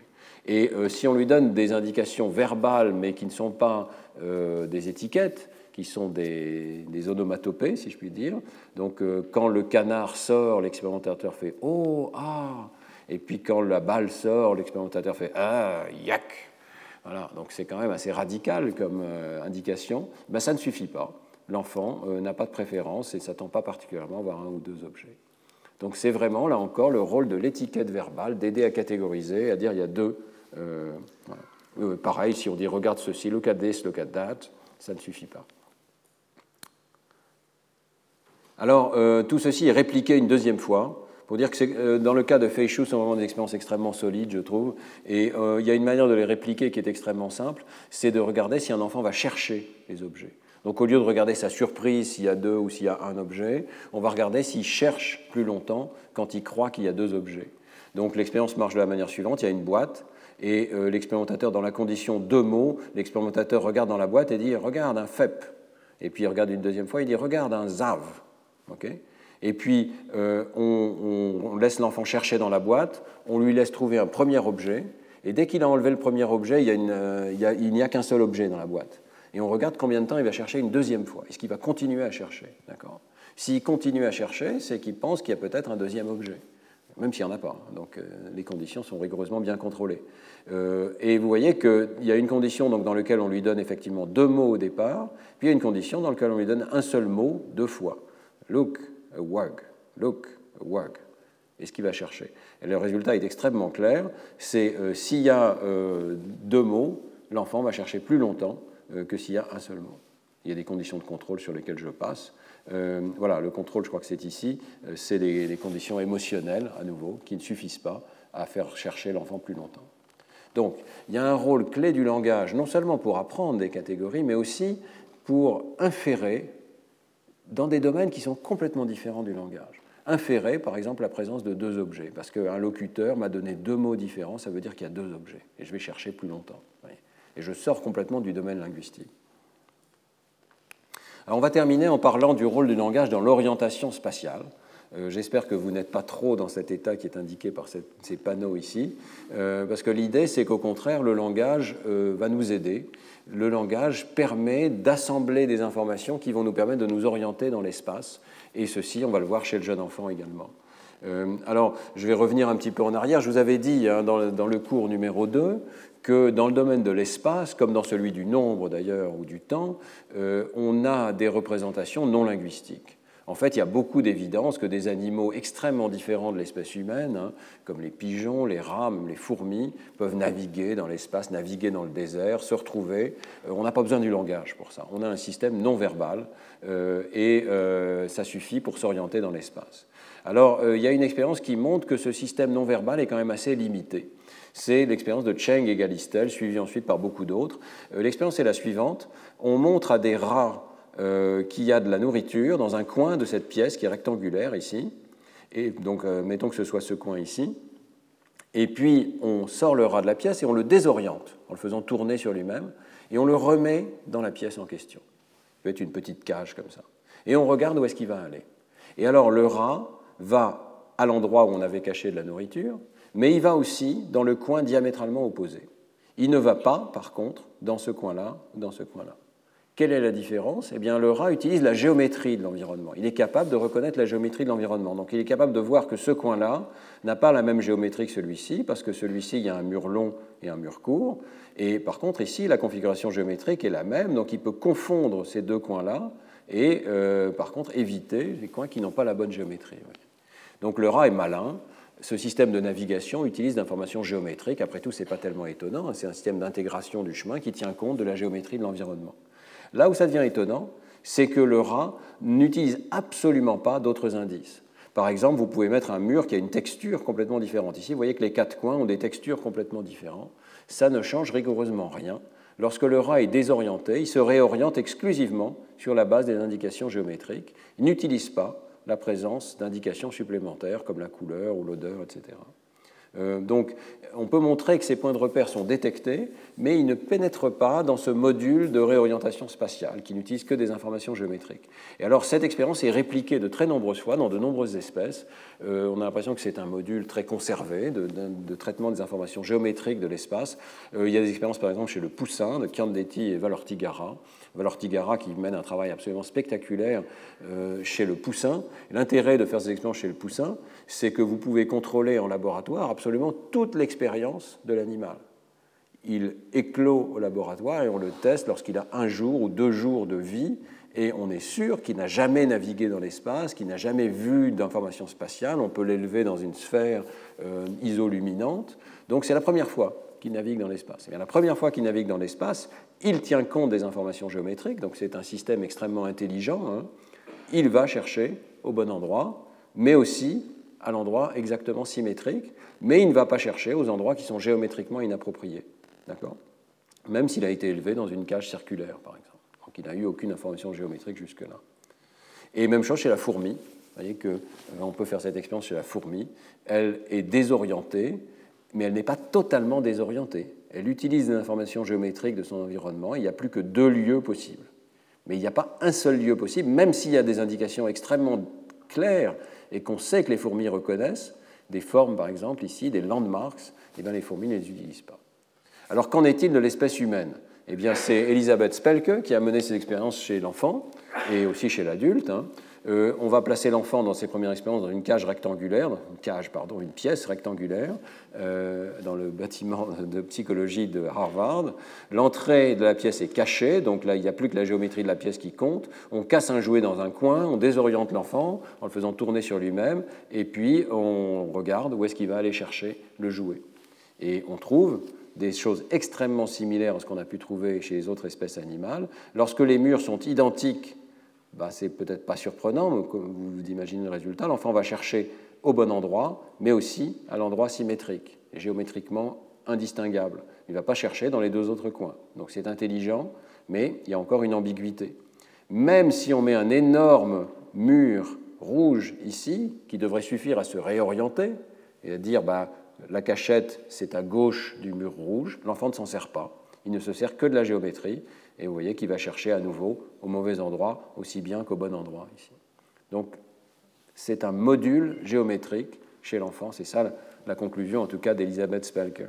Euh, alors même les adultes peuvent se comporter comme les enfants. Si on leur donne aucune indication, tous les murs sont identiques, ils sont dans une pièce, ils ont été désorientés, quelque part c'est une preuve qu'ils ont bien été désorientés, hein. ils vont au bon endroit, mais aussi à l'endroit symétrique.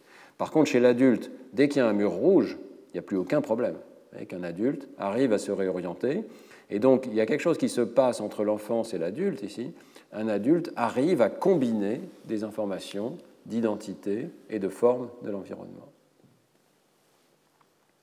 Donc, c'est à la fois euh, une compétence de l'enfant et une limite de l'enfant. L'enfant utilise des informations géométriques pour se réorienter, il est compétent, il a des compétences qui sont probablement innées, si on pense à l'expérience chez le poussin et si on pense que c'est pareil chez l'enfant. mais en même temps, ce module géométrique est intrinsèquement limité. En tant que module, il ne laisse pas rentrer des informations sur des indices autres que géométriques, alors que l'adulte, lui, arrive à surmonter cette limite. Alors toute la question va être à quel âge et comment on fait pour surmonter cette limite? Euh, alors oui, avant ça, je vous donne plusieurs contrôles intéressants parce que peut-être que le résultat vous paraît surprenant. Hein. C'est assez étonnant que des enfants qui sont quand même assez âgés, on parle d'enfants de, quelques années, je crois que c'est 3-4 ans ici, euh, des enfants qui n'utilisent pas un indice aussi massif que de voir un énorme mur rouge. Alors il y a plusieurs contrôles intéressants dans, l'article de Hermer et Spelke. D'abord, euh, les enfants échouent même quand l'objet est caché dans une armoire d'aspect complètement différent. Donc on les force quelque part à voir le mur rouge, peut-être on peut ne pas le voir, mais l'armoire, c'est là qu'est caché l'objet. Même si l'armoire est de couleur et de texture complètement différentes, les enfants continuent d'aller au hasard dans le bon coin et dans le coin géométriquement équivalent. Ils ne prennent pas en compte ces indices. La désorientation est fondamentale. Donc cette expérience de contrôle ici est très intéressante parce qu'ici on garde les sujets orientés et on leur donne des indications non géométriques. On cache l'objet dans cette armoire-là avec telle texture, telle couleur, et pas dans cette armoire-là. Puis ensuite, on déplace les armoires dans les coins, et si on laisse l'enfant revenir après le même délai, cette fois-ci, il se trompe absolument pas. Donc ce n'est pas que l'enfant n'est pas capable de percevoir l'environnement, mais il n'utilise pas les indices pour se réorienter. Euh, ce résultat reste vrai quand les enfants sont désorientés, mais n'ont pas besoin de se réorienter. Ici, on cache les euh, objets dans les armoires, on désoriente l'enfant, simplement après on le fait sortir de la pièce et on lui demande de choisir entre les deux armoires. Ça, c'est très intéressant parce que ça veut dire qu'il euh, réussit, hein, donc il réussit bien, et ça veut dire qu'au moment même où il percevait ces informations, il les enregistre, mais dans cette condition-là, c'est exactement la même condition, il ne les utilise pas pour se réorienter. C'est vraiment, le problème, c'est de se réorienter. Ce n'est pas l'ensemble des processus de recherche spatiale qui sont perturbés chez l'enfant, c'est très spécifiquement le processus de réorientation qui est modulaire et géométrique. En fait, c'est un module plus général de navigation dans l'espace fondé sur l'intégration du chemin qui utilise les frontières, mais euh, il utilise les frontières géométriques, la distance aux frontières, euh, la présence d'une frontière plus proche qu'une autre, etc. Mais il n'utilise pas apparemment les informations euh, non géométriques, alors que l'enfant les perçoit et est capable de les retenir. Alors, une autre indication que c'est un système modulaire, c'est que ce module, entre guillemets, peut être sélectivement affecté. ça, ce sont des recherches d'un autre groupe avec Barbara Landau, euh, qui montre que les enfants atteints du syndrome de Williams, hein, vous savez que c'est une microdélétion sur 7Q11, eh bien, euh, présentent des déficits très importants du sens de l'espace, alors que leur langage peut être largement préservé, et ont ces difficultés d'orientation spatiale. Alors chez eux, vous voyez que c'est un résultat encore différent. Hein. Dans la tâche de réorientation spatiale, les enfants atteints du syndrome de Williams ne savent pas du tout où aller. Pratiquement toutes ces positions sont équivalentes pour eux. Donc ça, c'est la moyenne, c'est le pourcentage euh, de, cas où ils vont dans, dans, tel ou tel coin, vous voyez qu'ils vont pratiquement dans tous les coins possibles. Si on leur donne une indication, comme un mur bleu ici, dans cette expérience, ça les aide beaucoup, et cette fois-ci, ils vont nettement plus souvent, 50% du temps, dans le bon coin. Mais donc, chez eux, ce n'est pas spécialement le langage, le langage euh, peut être au contraire hyper euh, développé, hyper verbal chez ces enfants, mais c'est vraiment le module spatial qui semble déficitaire, et ça confirme l'idée qu'il euh, y a vraiment une sorte de module, en quelque sorte, qui peut être sélectivement affecté dans le syndrome de Williams. S'il n'y a pas de désorientation spatiale, ces enfants n'ont pas de difficulté particulière. Donc c'est vraiment l'orientation dans l'espace euh, qui forme une sorte de module. Alors, euh, dernier, dernier point pour compléter ce que je disais, il y a vraiment deux systèmes chez l'enfant. Il y a une nouvelle expérience qui le montre extrêmement clairement, qui est un peu plus récente ici, toujours de l'équipe d'Elisabeth Spelke. Pour vraiment bien montrer l'utilisation des informations géométriques, ils ont construit maintenant une très grande pièce qui se trouve dans le sous-sol du bâtiment de psychologie à Harvard et qui est complètement ronde.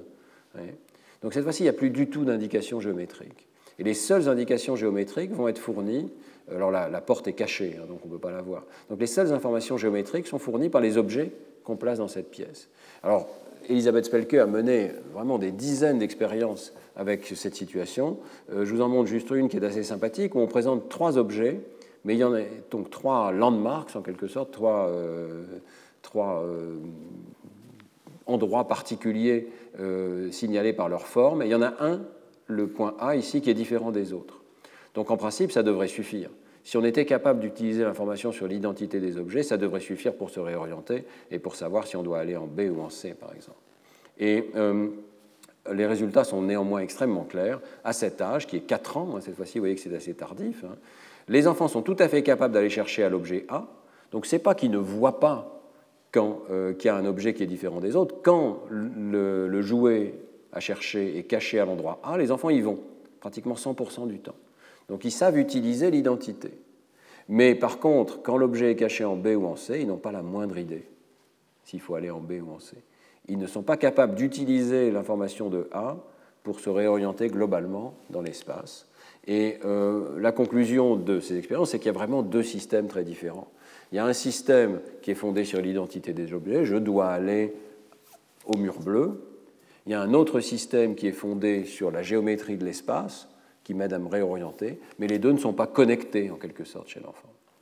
Ce sont deux systèmes indépendants, des modules qui fonctionnent indépendamment l'un de l'autre, et donc ils ne sont pas connectés entre eux. Alors, euh, c'est là que euh, Elisabeth Spelke, avec euh, ses collègues, et notamment Hermer Vasquez, dit bah, c'est là que le langage joue un rôle extrêmement important. Le langage va briser la modularité.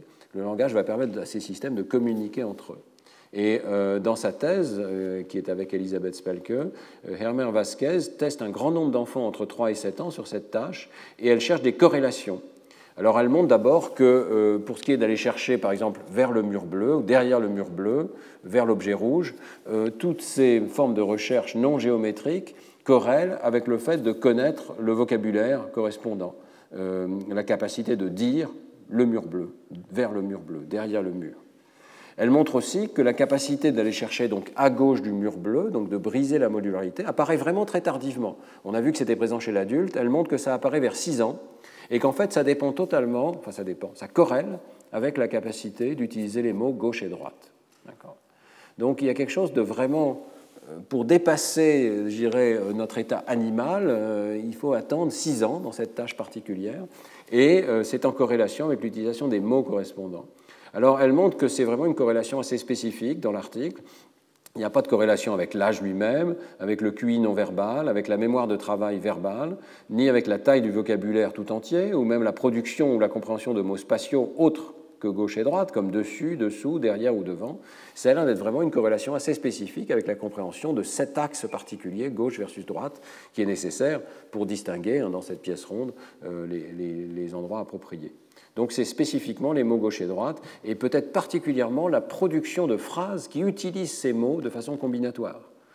Pour coder verbalement la position cible, il faut être capable de dire mets une balle verte à gauche de la balle orange, par exemple, mais cache l'objet à gauche du mur bleu. C'est cette capacité syntaxique, former des phrases à partir des mots gauche et droite, qui semble le meilleur prédicteur de la réussite des enfants. Alors, euh, on pourrait se demander qu'est-ce qui se passerait si la langue ne permettait pas de distinguer gauche et droite. Et on a évidemment très peu de tests de cette chose-là, mais il y a quand même un test qui a été proposé. Euh, c'est dans les travaux de Susan Goldin Meadow ici. Euh, elle a accès à des personnes qui sont sourdes et qui n'ont pas forcément développé de langage extrêmement raffinée. Elle distingue ici, des, euh, ce sont des sourds au Nicaragua, ce sont souvent des personnes qui sont isolées les unes des autres, qui n'ont pas accès à une école pour les jeunes sourds, par exemple. Et donc, il y a une différence entre la première génération et la deuxième génération. La première génération a un langage beaucoup plus rudimentaire que la deuxième. Ils essayent tous de communiquer en faisant des gestes, etc. Mais ça n'est pas une langue à proprement parler, structurée, qui existe dans la première génération, alors que dans la deuxième génération, il semblerait qu'à la suite de communication entre eux, ces jeunes sourds développent euh, une forme de langage beaucoup plus structuré. Eh bien, euh, ce qui est montré en tout cas ici, et je vous montre les données telles qu'elles sont, hein, c'est que euh, les jeunes sourds de la deuxième cohorte réussissent nettement mieux la tâche de réorientation spatiale que les jeunes sourds de la première cohorte ici donc qui été beaucoup plus isolés, qui ont dû développer leur propre système de communication. Alors vous voyez que les données ne sont pas non plus extrêmement frappantes. Hein. Dans les deux cas, les enfants où les jeunes adultes ici réussissent euh, assez nettement. Ils sont capables d'aller à gauche euh, du mur rouge ici. Euh, donc ils ne se comportent pas du tout comme les animaux qui choisiraient au hasard ou comme les jeunes enfants de 4 ans qui choisissent au hasard entre les deux positions géométriques. Donc ils ont de l'information. Mais ils ont encore plus d'informations lorsqu'ils font partie de cette seconde génération ici. Alors tout ceci n'est pas vraiment causal, c'est corrélatif. Est-ce qu'on peut vraiment proposer un test causal du langage? Est-ce qu'on peut vraiment prouver que c'est le fait de formuler ces pensées sous forme linguistique qui permet de briser la modularité du système géométrique? Jusqu'à présent, les données corrélatives, hein, c'est totalement inconclusif. Peut-être qu'on on ne pense à formuler les mots gauche et droite qu'une fois qu'on a les concepts correspondants. Donc la causalité est peut-être exactement inversée. Hein. Alors pour tester la causalité, euh, ici Hermer Vasquez et ses collaborateurs vont prendre des adultes et ils vont utiliser quelque chose qu'on a vu dans les cours précédents, l'interférence verbale. Ils vont dire bah, si vraiment le langage est utilisé, même chez l'adulte, pour mettre ensemble des concepts, pour briser la modularité, pour créer des formules composites, eh bien, si on demande au sujet de répéter en continu des phrases qui sont émises par un, haut-parleur, ce qu'on appelle la tâche de shadowing ici, alors les adultes devraient perdre leur capacité, devraient plus être capables de se réorienter dans l'espace. La logique est assez claire. Et euh, effectivement, on voit que dans cette seconde condition, les performances s'écroulent, et même des adultes comme vous et moi, euh, à Harvard, se retrouvent au niveau des jeunes enfants de 4 ans, ou même des rats, c'est-à-dire qu'ils choisissent pratiquement au hasard, ici, entre les deux positions géométriquement équivalentes. Ils ne perdent pas toute l'information, ils sont encore capables d'utiliser la géométrie, donc ils ne vont pas dans les coins qui sont géométriquement inappropriés, mais ils ne savent plus utiliser l'information sur ce mur distinctif ici, qui peut être un grand mur rouge dans la pièce. Alors que euh, s'il n'y a pas euh, de shadowing ici, euh, vous voyez qu'ils ont des performances correctes dès qu'il y a un mur coloré. S'il n'y a pas de mur coloré, ils choisissent au hasard. Hein. ça, c'est normal. Alors les résultats sont répliqués dans une deuxième expérience. Et ici, dans cette deuxième expérience, on a une condition de contrôle. Donc ça, c'est la, réplication avec le fameux verbal shadowing, donc la répétition de phrases, mais on a aussi une répétition de rythme comme condition de contrôle.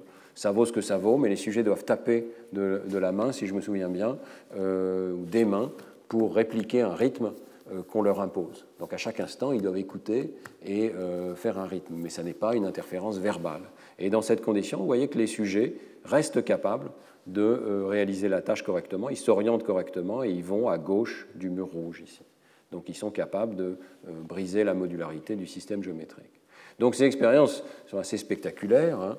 Euh, elles datent de presque une vingtaine d'années maintenant. Elles suggèrent que même un adulte a l'air d'avoir besoin du langage, ou en tout cas est fortement aidé par le langage. Et quand on n'a pas le langage disponible, eh on a du mal à s'orienter. Euh, alors, on arrive à l'hypothèse qui est proposée par Elisabeth Spelke, euh, aussi fortement influencée par sa collègue Suzanne Carré du, même bâtiment de psychologie, du département de psychologie de, Harvard. Euh, l'idée peut être formulée de façon assez simple. Hein. On a, dès le départ, des systèmes de géométrie et des systèmes de forme et d'objets. Donc, le langage permet d'exprimer la géométrie, par exemple à gauche de la vallée. Le langage permet d'exprimer par des noms l'identité des objets et des formes, mais le langage permet aussi, par sa capacité combinatoire, par sa syntaxe, de formuler des euh, concepts composites comme à gauche du mur rouge. Et dans l'idée d'Elisabeth Spelke, c'est uniquement par le langage que l'on peut créer de tels concepts composites. Si on n'a pas le langage, si on est un animal euh, dépourvu de langage, euh, on n'arrivera pas à formuler de tels concepts. Donc c'est une version qui est assez fortement worfienne, en tout cas euh, ou plutôt euh, linguocentré, euh, centré sur le langage. Le langage nous permettrait de penser des pensées que nous ne serions pas capables d'avoir autrement. Et elle dit, le langage pourrait fournir un moyen de combiner l'information géométrique et l'information sur les landmarks, sur les points de repère, de façon flexible, de façon productive. Alors, elle ne dit pas que c'est le seul moyen, et moi, personnellement, je pense que ce n'est pas le seul moyen, je vous l'ai déjà dit. Je pense qu'il y a d'autres moyens de combiner les informations qui sont peut-être particulièrement développés dans l'espèce humaine. C'est vrai qu'il y a une moindre modularité en général dans beaucoup de tâches de l'espèce humaine. On est moins modulaire que d'autres animaux. On a plus de flexibilité de recombiner les informations. Mais ça ne veut pas dire que c'est le langage qui fait le travail. C'est peut-être ce que j'ai appelé avec Jean-Pierre Changeux l'espace de travail neuronal global. C'est un système qui rassemble les informations et qui effectivement euh, est capable de les combiner entre elles de, façon à créer des formules dans un langage de la pensée plutôt que dans un langage externe comme celui qu'on peut utiliser l'anglais ici. C'est une nuance, hein, mais c'est donc dans tous les cas l'idée que c'est la pensée combinatoire qui est caractéristique de l'espèce humaine qui nous permet de briser la modularité. Alors, euh, je ne vais pas tarder à conclure. Je voudrais juste vous dire que ces recherches et cette conclusion d'Elisabeth Spelke que le langage est vraiment essentiel pour avoir des pensées combinatoires. Sans langage, on n'y arriverait pas. C'est une idée qui est très débattue et qui est peut-être euh, pas correcte. Alors, euh, il y a de nombreuses voix dissonantes, je vais vous en donner quelques-unes, je vais vous donner la, liste des références ici. D'abord, on peut revenir aux patients aphasiques, et chez les aphasiques, on ne trouve pas du tout ce qu'a trouvé Elisabeth Spelke sur l'interférence verbale. Donc on peut être très gravement aphasique et se réorienter parfaitement dans cette tâche rectangulaire ou dans cette salle circulaire. Ce sont à nouveau les travaux de, Rosemary Varley qui a accès à, euh, de nombreux patients aphasiques. Hein. Donc là encore, ce n'est pas parce qu'on est aphasique qu'on n'a pas euh, un système géométrique, mais un système géométrique raffiné qui est capable d'intégrer des informations multiples. On n'est pas comme un rat parce qu'on est aphasique. Je pense que ça ne vous surprendra pas, beaucoup finalement hein. euh, quand on formule la conclusion sous cette forme-là. Euh, l'intelligence humaine est encore présente et euh, va bien au-delà de ce qu'on trouve chez d'autres espèces animales, chez des personnes aphasiques. Donc la tâche de réorientation est passée par ces patients. Deuxièmement, les rats aussi sont capables d'utiliser des points de repère, des landmarks. Ils peuvent se réorienter sur la base des points de repère. Ce n'est pas clair s'ils utilisent des mécanismes extrêmement différents des êtres humains ou pas, c'est très débattu. Mais en tout cas, c'est clair qu'il y a un certain nombre de conditions dans lequel on va trouver que les rats utilisent aussi des points de repère. Et alors, les résultats de l'expérience d'interférence euh, d'Elisabeth Spelke, l'idée que quand on fait du shadowing, lorsqu'on répète des phrases, on n'est plus capable de se réorienter, euh, c'est très fortement remis en question par Radcliffe et Newcomb dans un article en 2008. Euh, d'abord, il montre que ça dépend des instructions qu'on donne au sujet. Donc, les instructions qu'avait données Hermes Vasquez dans le groupe d'Elisabeth Spelke, c'était vous allez voir quelque chose et vous devriez essayer de, le repérer. Autrement dit, une information extrêmement vague. Uh, you, will, see something happening that you should try to notice.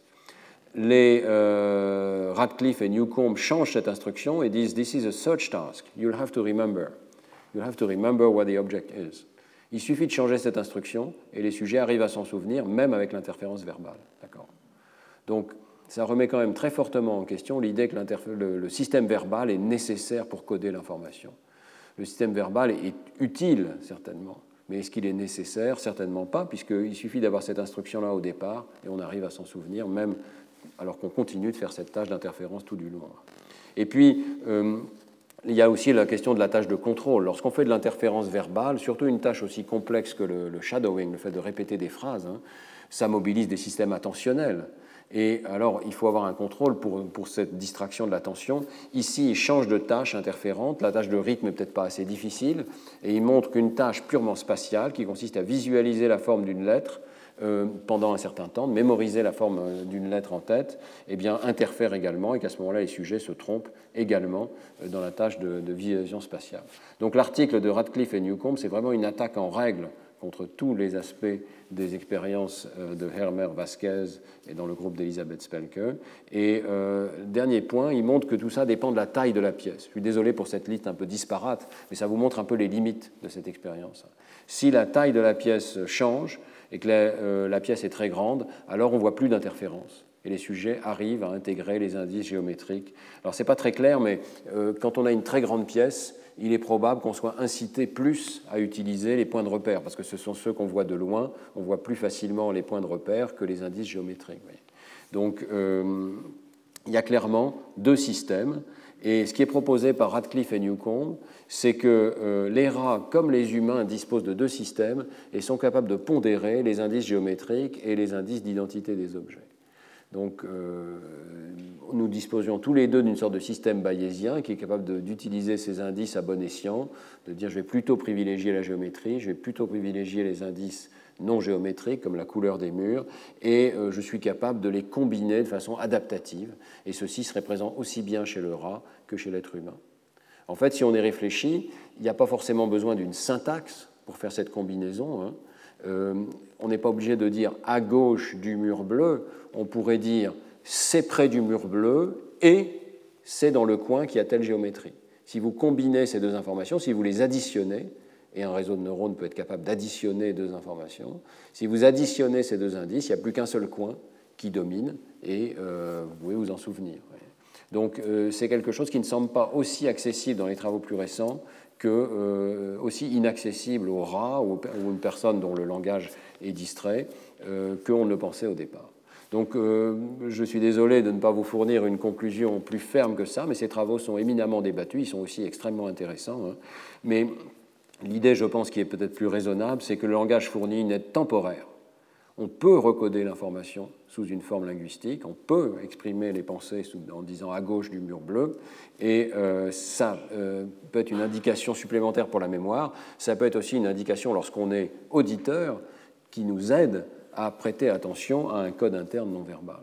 Donc on revient à cette idée que le langage n'est pas forcément la colle qui permet d'assembler les éléments, mais ça peut être une indication qui pointe vers un code interne non verbal et qui nous aide à recoder l'information. Alors ce sera euh, ma conclusion, euh, le langage échafaudage de l'esprit en développement. Bah, je crois que oui, on a vu beaucoup d'évidence que les pensées des autres transmises par le biais du langage affectent extrêmement précocement le développement cognitif de l'enfant. Euh, on a vu que l'enfant pouvait utiliser les étiquettes verbales pour catégoriser, et si on lui donnait un nom, ou pour apprendre des propriétés des objets, faire attention aux propriétés si on lui donne des adjectifs, que les étiquettes verbales facilitaient l'énumération, et euh, dans ces tâches d'object tracking, on sait s'il y a deux ou un objet, et puis l'intégration d'indices spatiaux. Le langage aide, mais il n'est peut-être pas aussi déterminant. Ça ne signifie pas que sans langage, nous ne pourrions pas avoir les mêmes pensées. Ces pensées sont plus difficiles à atteindre en l'absence de langage, mais elles ne sont pas totalement inaccessibles. Le langage est une sorte d'accélérateur de la pensée. Euh, les données sont donc compatibles avec l'idée euh, que je vous ai formulée dès le premier cours, hein, qu'il y a un immense répertoire de concepts non verbaux, que peut-être dans l'espèce humaine, ce répertoire est encore plus grand que chez les autres animaux, parce qu'on a cette capacité de grammaire générative, mais dans un langage de la pensée interne, donc on est capable de formuler des pensées sous forme de chaînes, d'ordres, d'anneaux, de hiérarchies, d'arbres, etc., de grilles, de cartes on a tout ce immense répertoire avec lequel on peut catégoriser le monde extérieur, répertoire non verbal, mais avec une sorte de grammaire générative non verbale, et euh, le langage et la culture viennent sélectionner parmi ces concepts. C'est une idée qui avait déjà été euh, énoncée par Jean-Pierre Changeux. Apprendre, c'est sélectionner. On va choisir parmi un immense répertoire de combinaisons qui seraient potentiellement apprenables, celles que la langue et la culture viennent pointer comme étant utiles. Et évidemment, c'est le rôle de la culture d'accumuler des connaissances, les connaissances de nos ancêtres, et euh, de nous aider à aller plus vite dans l'apprentissage euh, lorsqu'on est un jeune enfant, parce qu'on bénéficie de tout cet environnement culturel. Alors je terminerai simplement en soulignant, et ça tombe bien qu'on ait ce trait rouge sur l'écran, puisque pourquoi pas, hein, ça souligne bien ma conclusion, euh, l'importance clé du langage dans la petite enfance. Euh, vous savez qu'il y a un rapport qui vient de sortir qui s'appelle les 1000 premiers jours, qui est un rapport euh, de plusieurs scientifiques et pédiatres, dont mon épouse, qui souligne à quel point on devrait s'intéresser, il y a des moyens d'intervenir dans les 1000 premiers jours de vie de l'enfant. Les expériences qu'on a vues aujourd'hui convergent totalement avec cette conclusion. on avait vu qu'il peut y avoir 30 millions de mots en plus ou en moins d'exposition à la langue dès 3 ans. C'est une estimation qui est faite par des collègues américains en fonction du niveau socio-économique et surtout, surtout de l'engagement des parents et de l'environnement, le fait que les parents parlent à leur enfant et utilisent un vocabulaire sophistiqué, des phrases sophistiquées. Il ne s'agit pas seulement du vocabulaire, j'espère que cette, idée-là est bien passée dans le cours d'aujourd'hui, mais c'est aussi des connaissances sur la langue. Par exemple, ce principe très abstrait qui est que si c'est un nom, ça réfère à la forme. C'est vraiment un méta-principe. Des connaissances sur le monde aussi il existe une différence entre les animaux et les objets, mais il existe une différence entre les mammifères et les poissons, par exemple. Ce sont des connaissances abstraites. Ce sont des principes généraux qui vont permettre d'acquérir de nouveaux concepts. Rappelez-vous cette expérience où quand on a appris que des mots réfèrent à des formes, on apprend plus vite de nouveaux mots. Donc il y a une sorte d'effet boule de neige, d'effet exponentiel, euh, qui fait que plus on est exposé tôt à des mots, plus on va être capable d'apprendre des mots nouveaux.